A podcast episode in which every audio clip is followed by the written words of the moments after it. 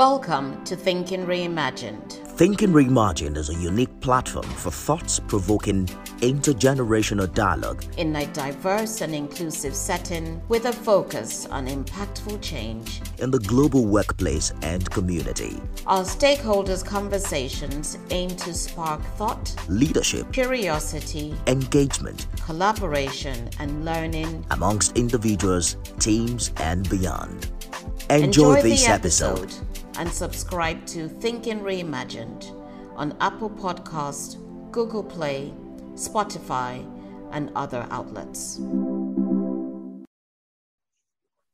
All right, hello, hello everyone. Thank you for joining us. This is the Thinking Reimagined podcast. It's the first live recording for the year. Happy New Year, everyone. And thank you for joining us. And it's also the first time we're opening this podcast to the public to join us via Zoom and also participate. So if you're watching this online, you can get the Zoom link and join us. Changing course, transforming education. That was the theme for this year's International Day of Education. And we have followed the debate on what is considered the essential triggers of transformations needed to build more equitable and inclusive education systems that we expect will accelerate progress towards um, SDG 4. However, in Nigeria, the challenges are hydra headed.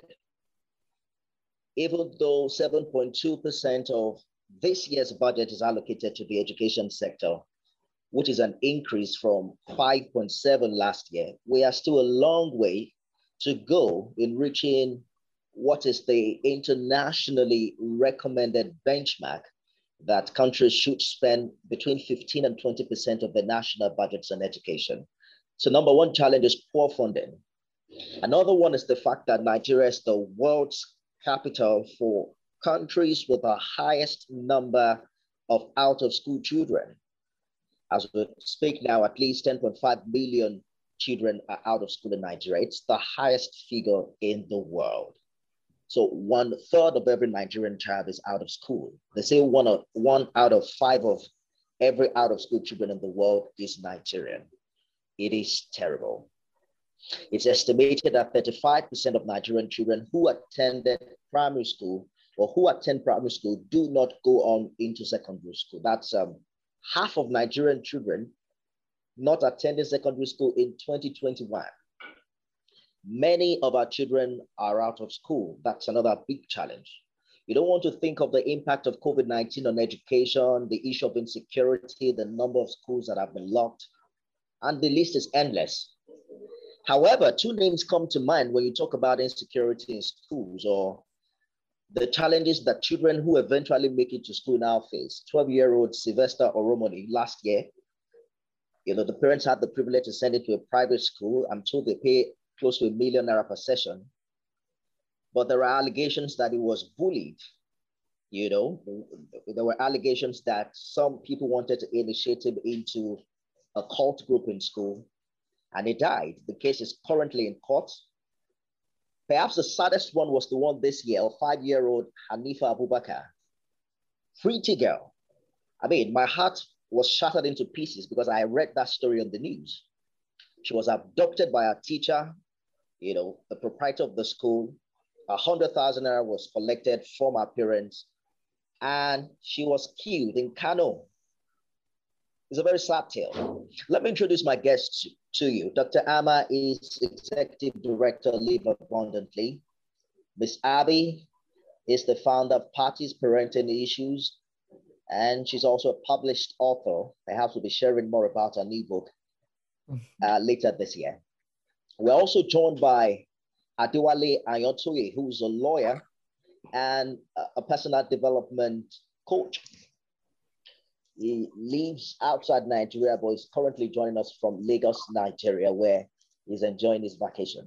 Peter Boyo is actor, filmmaker.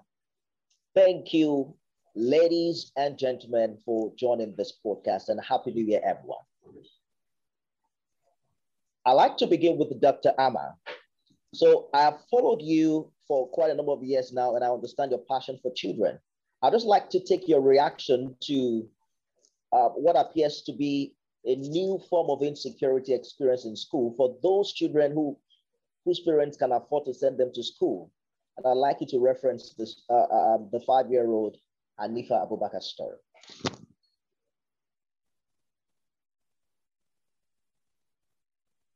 Anthony, I'm not sure that I got the question within that statement. Perhaps it wasn't clear. Can you please repeat it? Dr. Ama, can you hear me now? Yes, now I can. I was asking for your reaction to the tale, the sad story of Anifa's experience in school in Kano, the five-year-old girl who was kidnapped and killed by her abductor who turned out to be a teacher and proprietor. Well, what can I say? It is um, it is most unfortunate that uh, this young girl has um, lost her life. So I'll get back to Dr. Ama. I'm going to push this to Miss Abby. Miss Abby, you're in London, but I'm sure that you're following development in Lagos. How do you react to this? Back to back, December and January, we're hearing a very sad tale from Nigerian schools. What kind of chord does it strike with you? Thank you, Nifemi. Um, both cases of uh, Sylvester and Hanifa are very sad indeed. And um, of course, we know Sylvester Oromoni's case was the first case, and it was widely publicized on Instagram and all the social media platforms.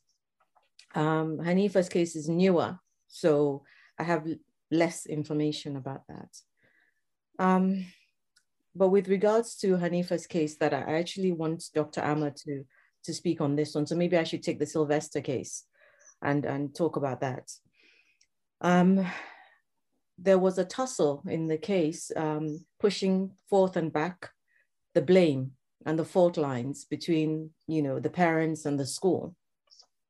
But the reality is um, a school acts in loco parentis of a child, in the place of a child that means that they should make decisions in the interest of the child only. So if there are cases of bullying in the school, um, they should react as a parent would do. It's like two siblings fighting, you know, parts the fight and tell them off and counsel them and talk, talk to them and um, advise them as to what to do. So it's a shame um, that this wasn't addressed at the school, you know, because clearly it wasn't a new case of bullying. There must have been um, a history of bullying at the school that was, wasn't addressed. From a personal perspective, having worked in the educational sector in Nigeria for many years, what I find is a lot of the teachers are afraid to speak. They're afraid to speak up. They're afraid to lose their jobs. Um, they're afraid to deal with the issues. They'd rather sweep everything under the carpet.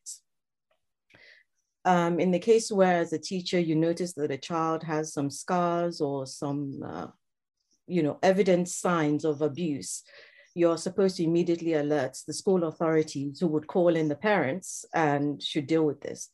So maybe in Sylvester's case, I don't know the exact details of what happened, but if he was in class, the class teacher would have known the child was in pain, the child uh, wouldn't have been able to concentrate or move around properly. Um, if he was in the sick bay, the parent should have been called immediately or the child should have been taken immediately to the hospital. So there's an indemnity form that is signed in by the parents when a child joins a school that says that the school has authority to take the child to a hospital if there's an accident.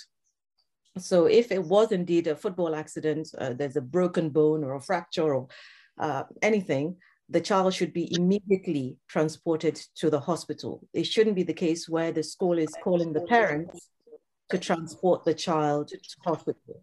So in my opinion, the, the fault doesn't actually lie with the parents in the first instance. First instance, the fault um, lies with the school. So this brings us to the topic of trauma, where the victims of abuse in a school are being traumatized. And the school itself isn't trauma informed, so they don't know how to address the issues. The teachers themselves are traumatized. I think there's a system, you know, it's it's a revolving cycle. Unless they get the education, we can't really address the problem. So first of all, I discussed the push, the pushing forth and back of whose fault it is. In the first instance, it's the school's fault. I, I, it's not in our place to even discuss what happened when the child was taken home. This problem, the inception of the problem began at school. There could also be an issue with, with children not telling parents exactly what is going on at school as well for fear of being unappreciative, for fear of disappointing the parent. There could be that as well. But the issue here is a child was hurt, wasn't dealt with.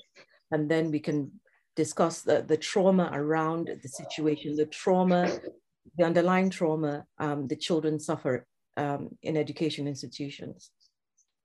The last we heard from the police before the case was taken to court was that an autopsy, an autopsy was carried out and the police is saying that, that, that there are no forms of abuse or no form of bullying or beating as alleged by the parents. However, beyond what you've talked about, about what the school should do, I remember that as a student, bullying was a part of education.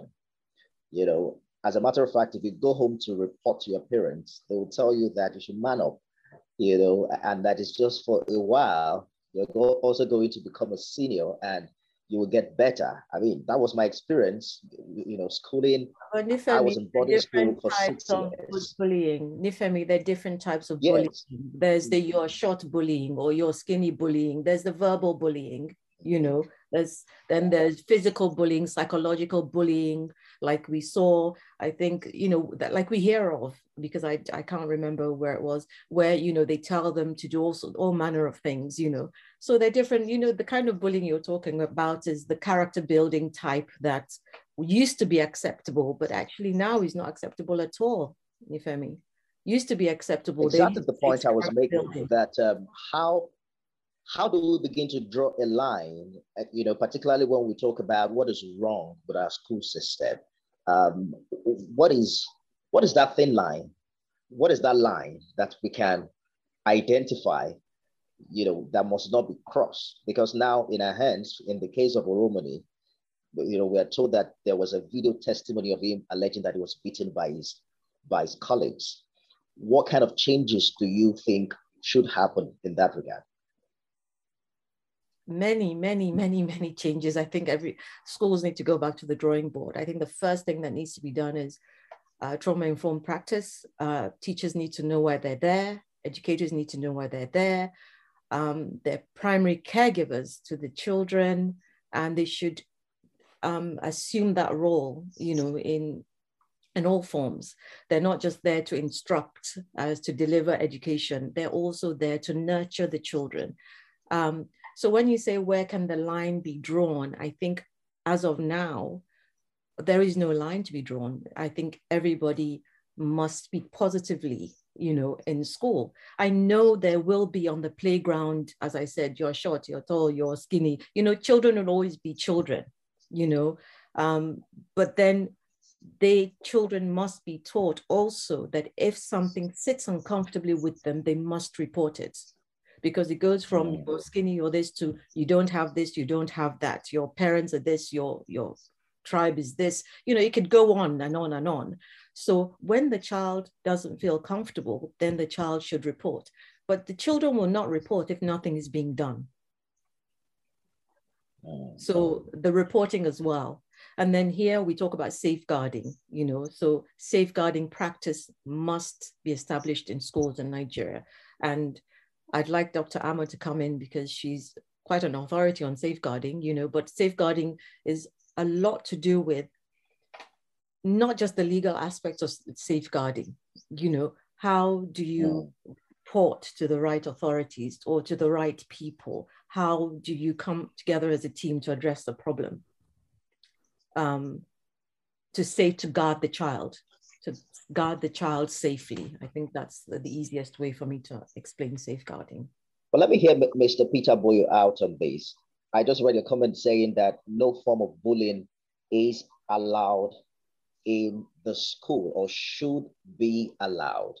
Um, and you're also saying that the teachers are not giving a good example to students in Nigeria uh, when they get away with flogging and punishing their students. I remember that we had Uh, you know, we had an event sponsored by Live Abundantly a couple of years ago.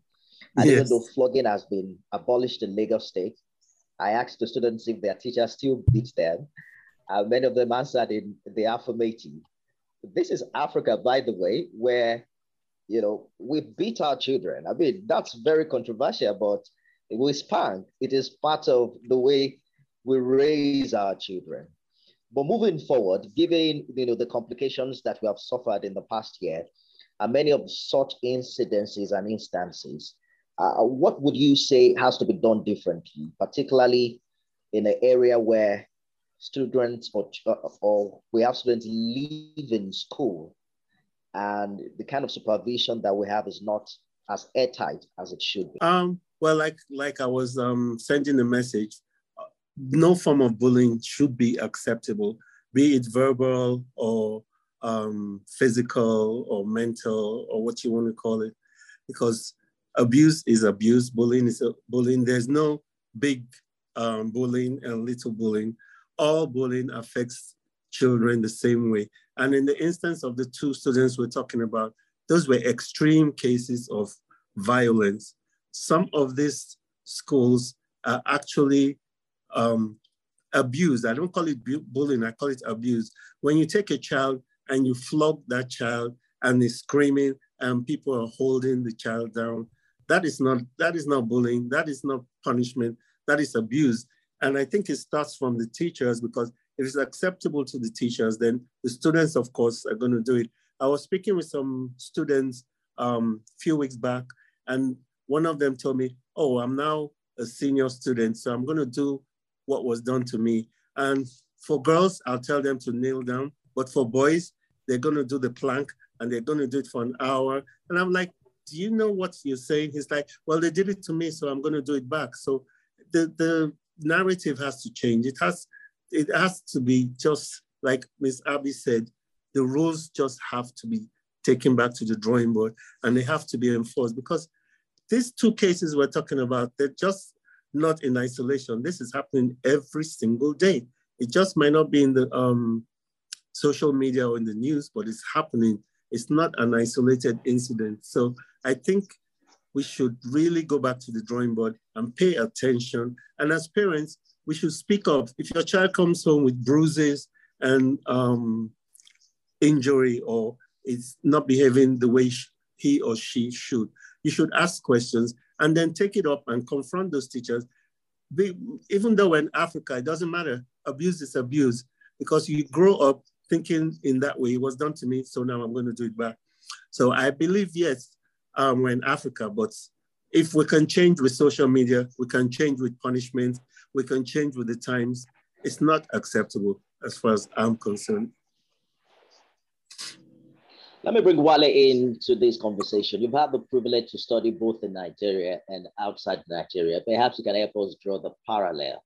Um, when you move from you know secondary school here to the university, it goes beyond you know being bullied by a colleague or being physically bullied by your teacher. It's also the kind of fear and respect that the institution demands that you have for your lecturers and your professors. And it gets to a point where you even, you know, you dread looking them in the eyes to question their method or their system.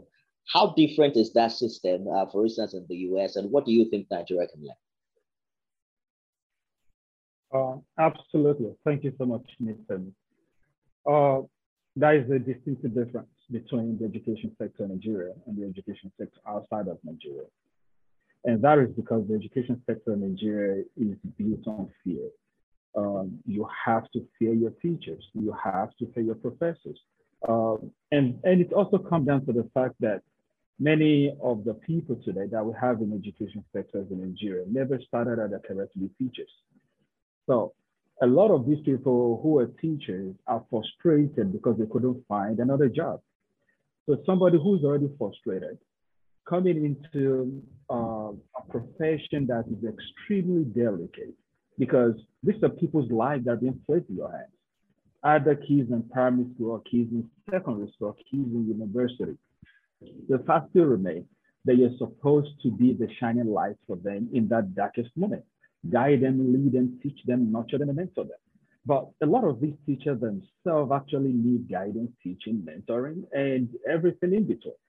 So the, the problem with that is when you have people who only saw teaching as a means of, I just need to pay my bills. So even when kids does something that um, kids are going to be kids, where you're supposed to uh, introduce that level of expertise and the experience that you've gathered over the years to help them navigate those challenges. The next thing is, you know what? I am going to beat you. And I always ask my, I always ask that question, like, how does it even make sense when you beating on somebody that doesn't even understand the gravity of what they've done?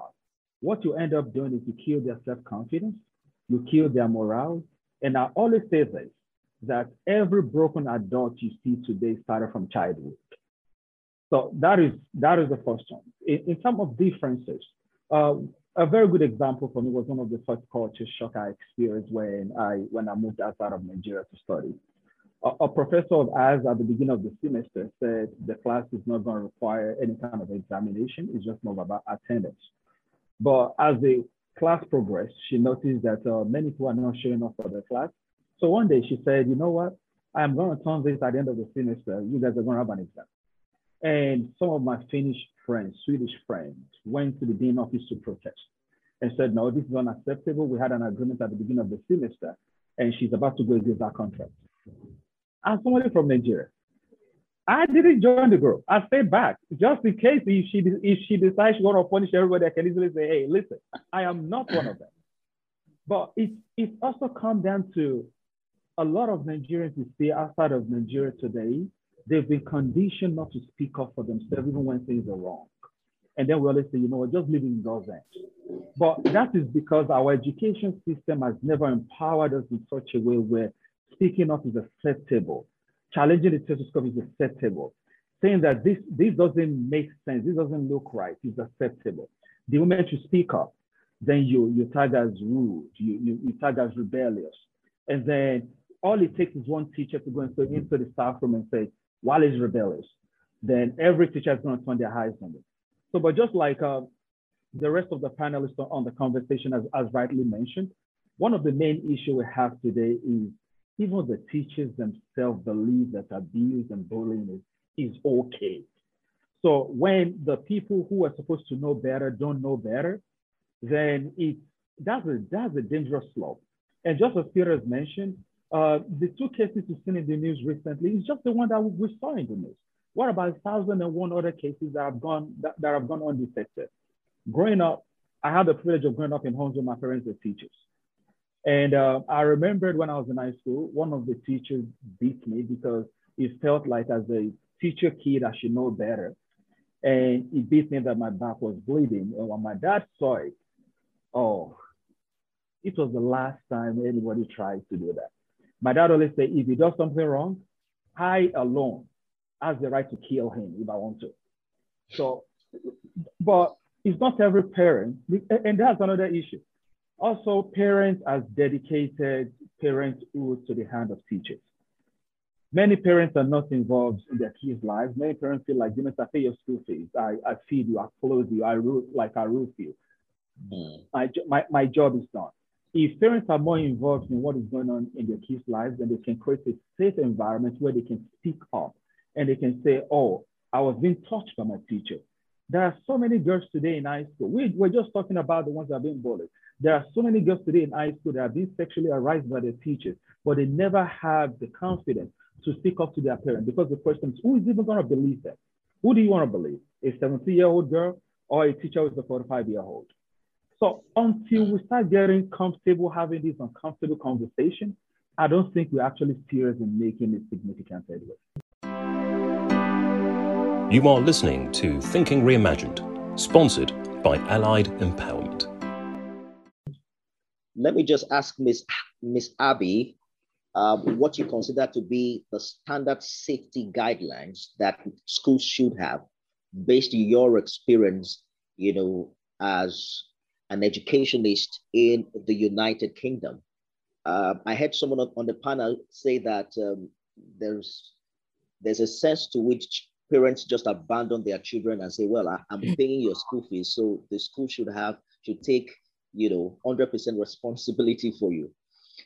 And that's what we do also in this part of the world where we're so busy that we just send our children to boarding schools and we expect that you know the school takes 100% responsibility for them. But how much of safety guidelines and what do you think is the standard that we must begin to buy?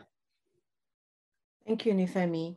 So um, I wanted to I'll talk backwards. You said uh, we send them to boarding schools in Nigeria. I think there's a boarding school culture all over the world, in the US, in Britain, all over. But the biggest difference is that in the West, the hope is that we, the belief and the hope is that we do not leave the parenting to the school.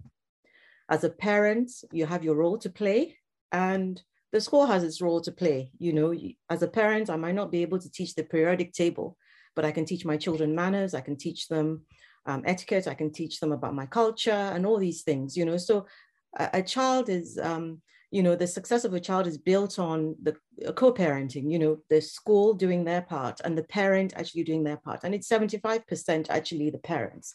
The children are not in school every day. They have their holidays, but that's something else to do with parenting. So parents should please never leave uh, the parenting to the teachers um, or to the school. I wanted to uh, address one or two things in, in talking about what we should do in terms of the drawing board there needs to be a cultural mind shift because a lot of people, as um, Uncle Peter said and Wale said, they don't understand what abuse means. Okay, the word abuse. So, and um, to be honest, what one sees as abuse, another might not see as abuse. But when it comes to children, we must all see abuse as being the same. Um, when you train to become a teacher, you already know that you are called to teach. You know that you want to teach. Just like if you want to become a professional artist, you already know that you're good at art. You don't just say you want to become a professional artist and have a gallery and have shows if you can't draw. So, but the problem in Nigeria is many people, as Wale has said, and Uncle Peter, is that they've come into the educational workforce and out of frustration there's nothing else. The, you know the private schools are looking for teachers. There's schools on every street corner. They are not called to teach. They don't know that it involves a lot more than just standing in front of a blackboard. In fact a good teacher doesn't even need a blackboard to be honest. You know can teach anyhow anywhere. So the reality is you know the parts of one of the things that needs to be addressed is who are we employing to teach can we encourage those who actually have a natural calling to come out and say, I want to teach? Because some people are embarrassed when they, they have this calling to be a teacher and they feel that people will look down on them will say, ah, is that what you want to do? Teacher care, you know, uh, just like um, in all creative professions, you know, they're often told not to do that, to leave it and to pursue another area, um, another profession. So encouraging those that do have the ability to teach and uh, desire to teach. Then when I'm talking about cultural mind shift, I'm talking about cultural mind shift when it comes to abuse, what abuse means. In certain societies, it comes part and parcel of that society. Abuse comes as part and parcel of that society. Don't talk, just take it, manage it. This is what it's like, you know, um, this is what you have to put up with. But in other cultures, progressive cultures, abuse is abuse. Whether a teacher shouted on you is a, a teacher shouting on you is abuse. A teacher keeping you behind for no reason to tell you off is abuse. So it it's it's not something we can isolate and say, oh, we need to do this just for education. We need to mm-hmm. start inculcating, educating people, enlightening them, letting them know that you can't even say, you know, when, when it came to the Sylvester case, a lot of people were talking about abuse and bullying. And I thought a lot of people are bullying their children at home and possibly being abusive as well. You're talking about first child. You're my first child. You must do this. You are the last child. You must do this. What is all this about the positioning of children? For example, that is abuse in itself. Saying you're the first child, you get the biggest meat you're the youngest child, so you get the smallest you know, or you're the youngest child, you only wear pass me downs, for example. You're the oldest one, you know, mm. all these things need to be addressed, and it's all part Absolutely. of cultural issues that affect our educational system. You know, when we when it comes to corporal punishment, beating children in schools, this used to happen in the UK. This used to happen all over the world where children would be caned. But soon enough, they realized the psychological uh, damage, not just the physical damage, the psychological damage it does to children. And they quickly put an end to it, you know, and that must be taken into consideration as well. We cannot say they cannot be children in school and we're still, the people are beating children at home. People are punishing children at home. So it needs to be a wholesome change throughout yeah. in our homes and in the society as well.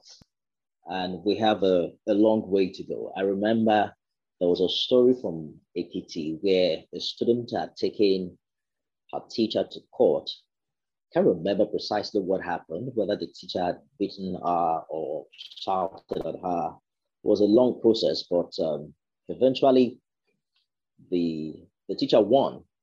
You know, um, unlike what you expect would happen if you were in the US.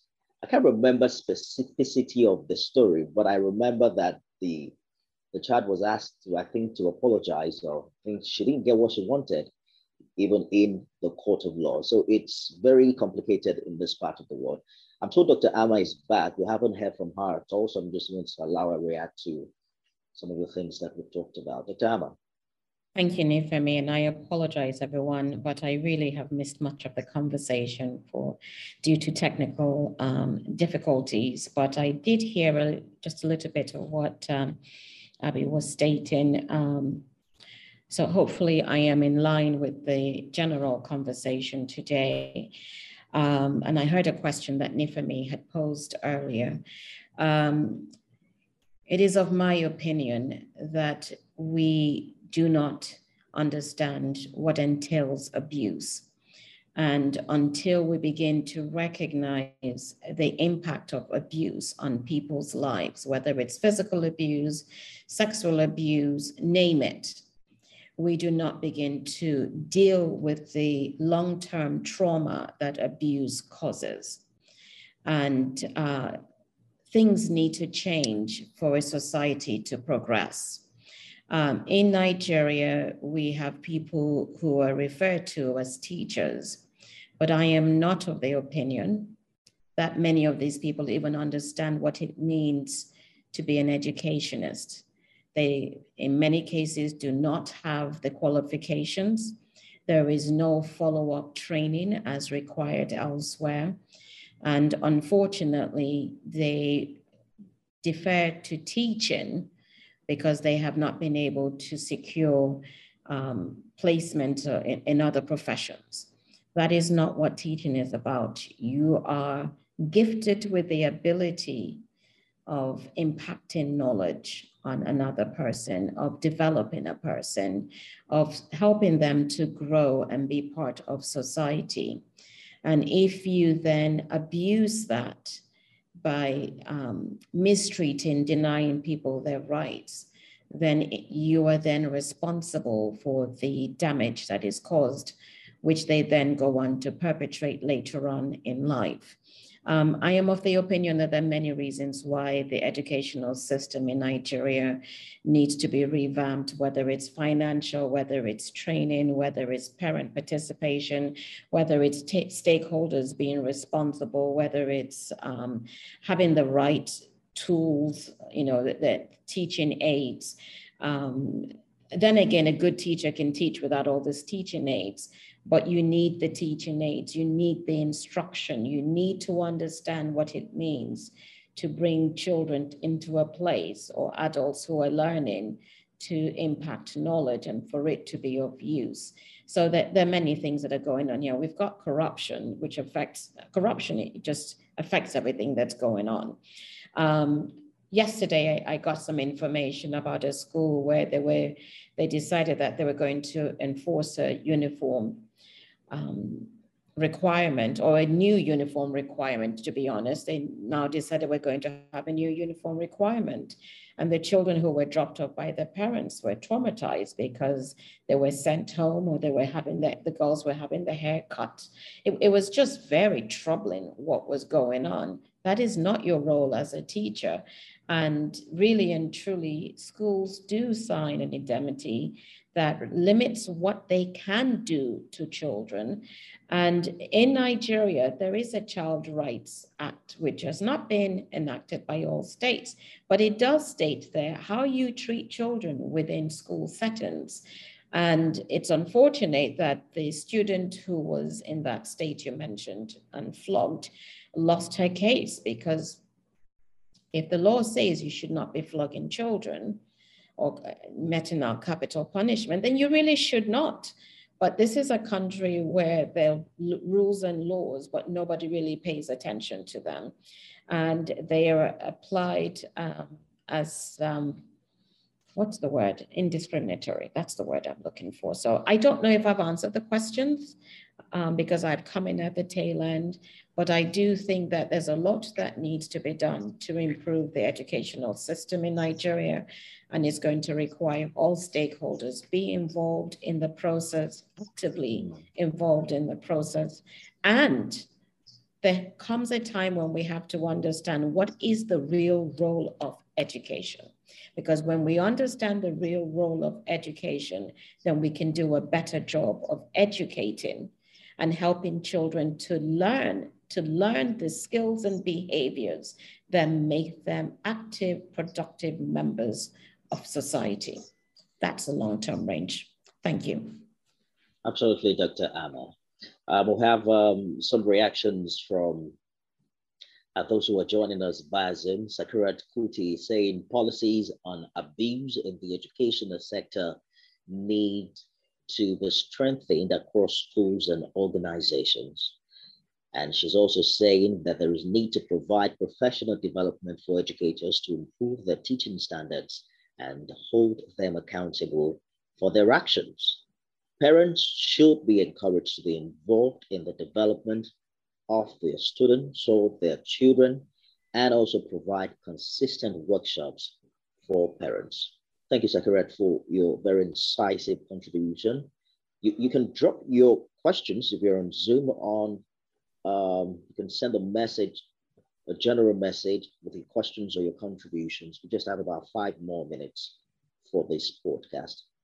All right, so let me go to Uncle Peter. I mean, Peter Mamboy is fondly called Uncle P.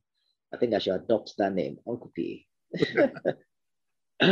I, I know that you also deal with a lot of children. I was having a conversation with Wally earlier about how um, non-practical the education system is in Nigeria. You know, there was a time we had grammar school because we needed grammar, but we need more than grammar now. We need proficiency, we need tech, we need, you know, we need leadership uh, trainings. We have practical needs. So they're saying you have to turn polytechnics into universities, but we also need polytechnics. We need when I was in secondary school, we used to have workshops. We used to have intro tech, you know, as a subject. We don't seem to have all those very needed hands-on skills again as options for young people. It is perhaps why we have hundreds of thousands of them graduating now, and their only hope is to get a nine to five job. How do you think that can change? And I'm not talking about how government can change that. I'm saying how do you think you know, ordinary people can change their approach to education in such a way that they are paying for something they need and something that will indeed be beneficiary for them? Well, um, when you talk about education, the educational system has to change first and foremost. Like everybody on the panel has been saying, accountability, Dr. Amma mentioned, what is the education? Um, with you were talking about grammar school and grammar and all that. Now all students are talking about is getting by. Oh, I have to settle my lecturer. I have to get my papers. Um, I need money to get my exam. That is not education. Education has just turned totally. I don't even have the words for it. So the educational system first has to change and has to go back to the drawing board Um, they have to be accountable for education and not business or all the corrupt whatever. Universities are like, I don't even want to bring that subject now because half of the university graduates cannot make a complete sentence. THE is not the same as DAY. So that, I don't know if we're breeding semi-illiterates or what is going on with the educational system, but education has to go back to the drawing board, has to change, has to be accountable. It's not about going to a Montessori creche school and all those labels. It's about education, both formal, home education, like Miss Abby said, it's not just um, teaching them math and physics or English. Education starts at home. Parents should be accountable teachers should be accountable. The students should be accountable because they should have good examples. I can go on and on and on, but I think we have to go back to the drawing board, period. Absolutely. The challenge here in Africa and every other developing country, Wale, is that education is expensive, particularly quality education. You know, number one, it is expensive. Uh, number two is that um, there's also a lot of attention on your qualification as against what you have the capacity to do. But I like to talk to younger people who have internet enabled devices, you know, perhaps the importance of a tool like Google, um, the importance of continuous learning and the fact that you can learn beyond the four walls of a school. Um, what do you think has to change in young people who seem to think that education is far reaching and that perhaps they even need to leave Nigeria to be able to, you know, to be able to get the qualification needed for the next level? Uh, that's a very good question. And uh, my response is going to come back to a summation of what each um, of the speakers has, has rightly mentioned. I think the first thing is the mind is the mindset shift. Mindset, mindset thinking, I have to go through schools and then, uh, oh, guess what now? I'm a lawyer, or guess what? I'm an engineer. But there is a disconnect between what the university or the colleges are teaching and what the workplace actually requires we're still operating with the 1960 syllabuses that we have not awoken ourselves to the reality of 21st century. And now for the student, uh, there is a sense of responsibility and ownership you have to take for your life. Uh, as much as we, right here, right now, we can talk about uh, the education system itself, the, the syllabuses and all of that, but we cannot exclude the students themselves whose life is at the center of this conversation. Uh, for me, as an example, I find myself in a position and situation where all I have is just A, B, and C. I don't have the rest of to Z. It was my responsibility, taking individual ownership for my life and for my career, that I was able to like fill the rest of the gaps along the way. So there's a sense of ownership that needs to happen. Uh, and also we live in a society, especially in Nigeria, we live in a society that celebrates certifications more than the practical knowledge you can bring on the field. So part of it also comes down to we were changing and um, evaluating how we think. A lot of us today, we want to hire people. When we look, the first we're going to look how many qualifications does this person have. I was giving Nifemi an example earlier about um, a, a young man I hired to help me manage part of my program in Africa and it has it has a whole lot of certification, believe me. But when he came on job, this is somebody with a master's degree and every other certification in between. He can't write a single memo. And that is the least part of his job. And that is when I knew I'm in for trouble. And I started asking the rest of my colleagues who have had the opportunity and the privilege of working within the African space. And they started saying like, oh, you didn't get a memo. In Africa, it is certification first, because even when they want to hire, that's the first thing people look at. And I was like, what about the skill itself you bring to the job? They said, well, a lot of people don't look at that. So I think if, if our university curriculums and syllabuses can go back to a way where it bridged the gap, which what I love to call uh, part of the, that was a project I did a couple of years ago, which is called classroom to boardroom. If we can find the sweet spot between the classroom transitioning to the boardroom transitioning, we will empower and strengthen our workforce. But if we keep having garbage in, garbage out approach, there is today in every sector of Nigeria, there is what I call the Nigerian factor. You see people sitting in high positions, holding key positions, and they are clueless, are clueless. So when we take that back, it can help us when we bridge that gap between the syllabuses, and also when students begin to understand that I can be somewhere in Lagos and I have the opportunity to have online learning at a university in South Africa. There's a university in, in Chicago. But we should do that not because I want to be able to tell somebody, oh, you know what? I graduated from University of Chicago.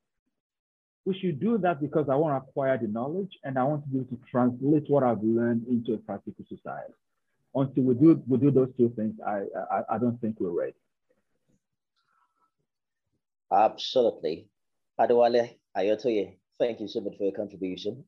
Lawyer, personal development coach, Ms. Abby is founder of Parties, Changes Life of London. Dr. Ama is in Lagos. That's why she's having a network meltdown. That's a joke. Most of us are Lagos anyways. Um, Peter Ahmed Boyo, actor, filmmaker. I think we had a great conversation today. Thank you so much for sharing your thoughts. And I want to say a very big thank you to everyone who's joined us on Zoom. I can see Jerry Rhymes, Sakirat Kuti, Christopher Fakea, and a host of others that I can't see from my device. Thank you so much for being a part of this episode. I am Nifemi Oguntoye. This has been a Thinking Reimagined podcast. The executive producer is Dr. Amma, co producer Peter Amon Boyo, and it is moderated by Nifemi Oguntoye. The podcast is edited by Nelkan and supervised by Dun Sokwon.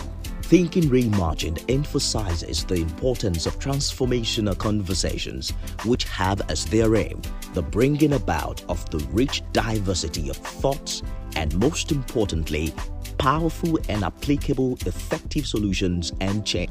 The views, opinions, and contributions of the panelists are exclusively theirs and do not reflect the opinions of Thinking Reimagined producers or personnel. Thank, Thank you, you for, listening, listening, and we hope you have enjoyed enjoyed this the episode. We invite you to subscribe to Thinking Reimagined on Apple Podcasts, Spotify, Google Play, and other outlets. We look forward to presenting another riveting episode next week. Thinking Reimagined podcast is produced by Live Abundantly. We welcome your thoughts and invite you to visit our website, livesabundantly.com. Or you can follow us on social media on Live Abundantly 8. Thinking Reimagined, changing the mindset for a better global society.